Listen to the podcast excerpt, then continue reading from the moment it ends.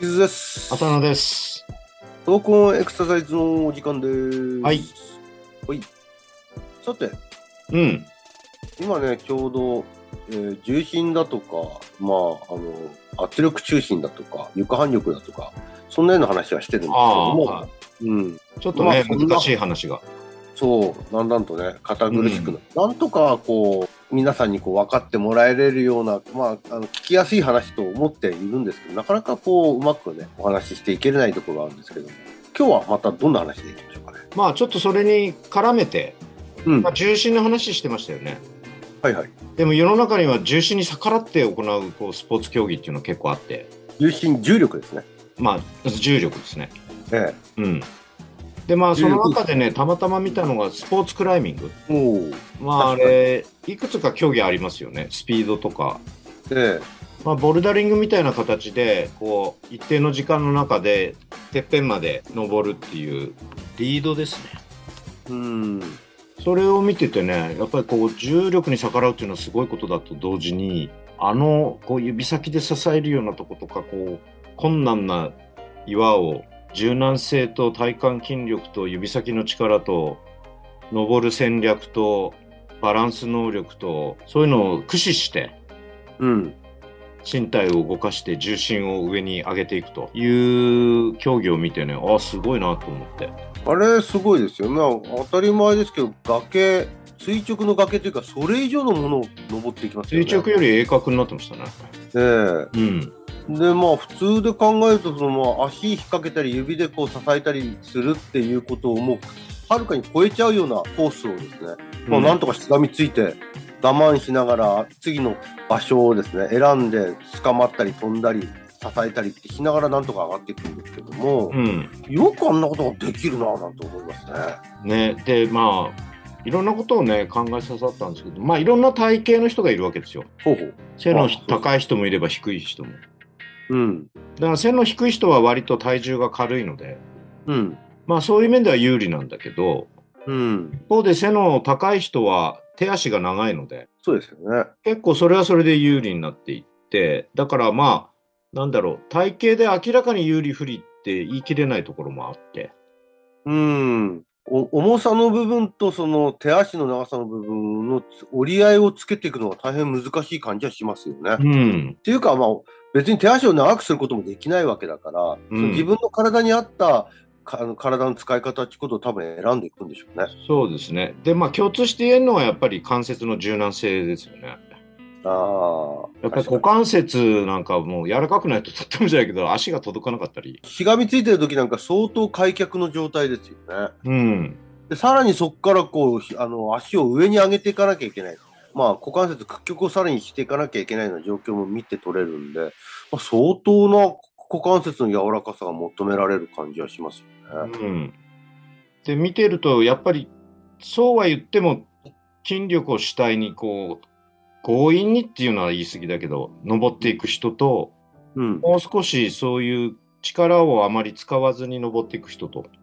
うん、やっぱりいるんだよね。あまりこう最初にねあの頑張りすぎるとあのちょっと例は違うかもしれないけど「サスケっていうこううん競技、あのテレビでやってる競技あれのありまし中たで、ねクリフハンガーっていうりょあのコースがあって、うん。指だけでこう、なんていうんですかね、窓の差しみたいなところを横にずっと移動していくんですよああ、はい、ね。で、それ、その、あの、確か第2ステージ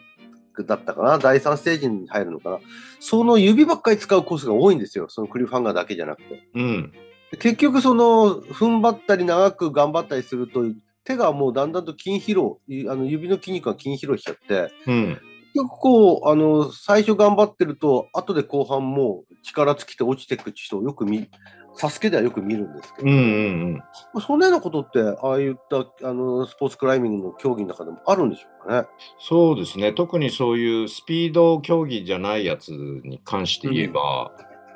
ある程度長い時間支えてなきゃなんないかな。うん、まあ後半やっぱりへばって途中で休んだりすると今度タイムがロスしちゃって時間内に残れないっていう風になってきて大変な競技なんですけどもね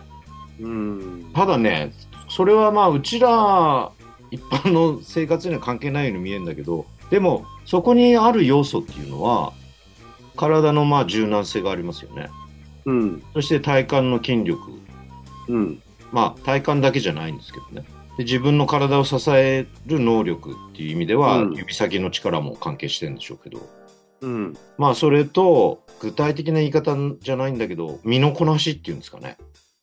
うん、まあ、確かにあれ、次の足場に足をかけたり、手手のところにかけたりする時の身のこなし方、あの、単純に手足を伸ばしてる時って、こう、体ひねりながら手上げてる時もありますよそね。うそうそう。で、逆転にしたりとかね、いろんな戦略があって、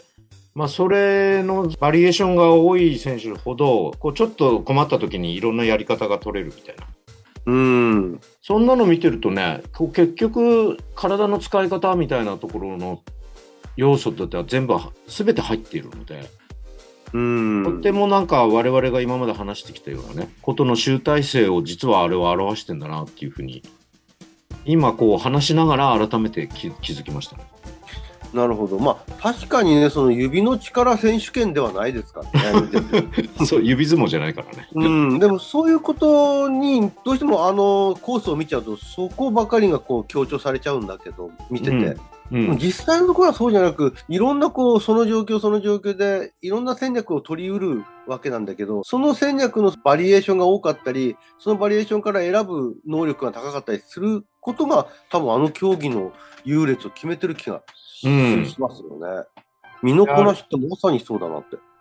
途中であのロープをこうハンガーに引っ掛けなきゃならないんですよ。ああはいはあれも結構どこでやるかが人によって違っていて、い。うん、解説の人の話聞いてたらやっぱり、あ、この選手はここでやるんですねっていう面白さっていうんですかね。あれも結構な負担になるみたいで。なるほど片手ね、離さなきゃならないから、まあ口加えてやったりする場合もあるけど、かけるときは片手開くわけでしょ。うんそしたら残りの2本の足と1本の手で支えるしかないんで、その瞬間って意外とまた難しいみたいだね。で、まあ、バランス能力っていうんでしょうかね。うんまあ、まさしく重力に逆らって、 もうあれほど重力に逆らってやってる競技もないなっていうぐらい。もう離れた途端重力に身を任せるしかなくなっちゃうんだよね。落下して。まあ、お落下ですもんね、落うちて。ん。うん。だから、まあなんかこう、そういう面でいろんな要素が入っていて面白く感じましたね。やっぱり柔軟性って必要だなとかさ、ぶら下がっててめ勢いをつけてさっと足上げたりするけど、それもやっぱりブレが小さい人ほど力を少なくて済むし、うん。まあ早くも登れるから、時間を稼げるわけですよね。うん。だからそういうのを見てると、まあその人に、人によっての戦略の違いも面白いんだけど、なるべくこう無駄なく登っていく選手っていうのはやっぱり最後まで到達したりしますよね。うん。地面に足がついてる状態とはちょっと違うんで、床反力とかの影響よりは、その重力をもろにか受ける、そういったそうですね。外力としてはね、重力を受ける形にはなむる。しろその重力を視点にして、うん。本当に支持基底面とした小さいところを支えてるって感じですからね。うん。うんそうですね。その支持基底面に、その足の押す力を一点集中してる感じ。そうそうそう。でそこをこううまく小さくコントロールして、まあ、足なり手なりっていうところであ圧中心をこううまく制御してるんじゃないでしょうかね。多う分ん。であと自分が落下する感覚を常時こうモニタリングしてるっていうことなんでしょうね。うん、なんかちょうどそういう重心とか重力とかね支持基底面の話の合間としては、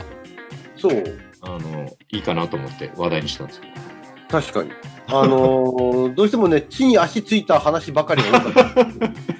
逆にこう地に足がついてないのにどうしたらいいのかっていう話もまた人人のその運動制御に関わる話で面白かったですね。うん、あのー人間ってね普通に3次元って言うけどその XYZ で言うと Z 軸の距離って鳥じゃないのでやっぱり限りがあるじゃないですかうん、高飛びにしたってせいぜい2メーター半だし、うん、まあ、遠くに飛ぼうとしても8メーター9メーターでしょうん。棒高跳びでも8メーターぐらいだから10メーター以上上がったりはできないわけで